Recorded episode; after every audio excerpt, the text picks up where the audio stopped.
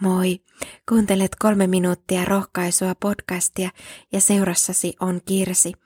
Hebrealaiskirjeen luvussa 6, jakeesta 18 jakeeseen 20 on kirjoitettu. Jumala ei voi valehdella. Hän tahtoi rohkaista meitä, hänen turviinsa paenneita ja kannustaa pitämään kiinni toivosta, joka on edessämme. Se toivo on elämämme ankkuri, luja ja varma – se ulottuu väliverhon tuolle puolen.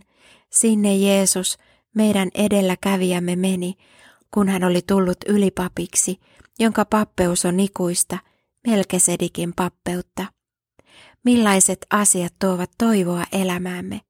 Ihminen voi ankkuroida toivonsa ja turvansa hyvin monenlaisiin asioihin, vaikkapa koulutukseen, hyvään toimeentuloon, läheisiin ihmissuhteisiin, mieluisiin harrastuksiin.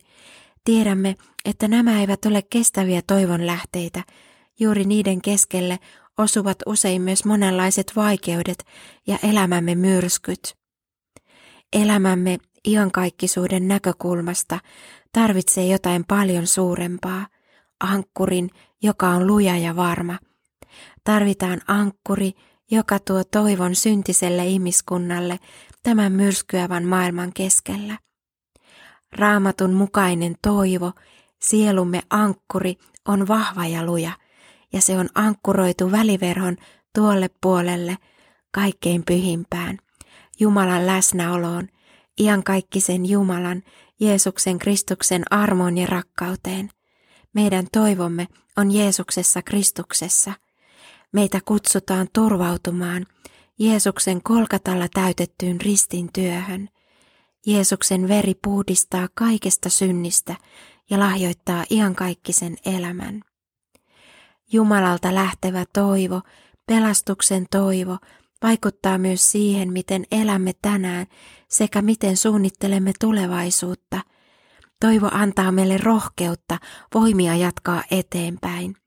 Toivo saa aikaan sen, että uskallamme katsoa tulevaan, ottaa askeleita eteenpäin – tehdä päätöksiä, lähteä toimimaan niiden mukaisesti jo tänään. Saamme kannustaa toinen toisiamme pitämään kiinni Jeesus toivosta, joka vie perille ja on elämämme ankkuri. Elämään rohkeasti tätä elämää. Saamme myös olla kertomassa tästä iankaikkisen elämän toivosta ja ankkurista myös toisille. Rukoillaan. Rakas Herra Jeesus, Auta meitä pitämään katseemme sinussa. Ole alkaneen vuoden matkalla toivona, valona, oppaana ja lohduttajana.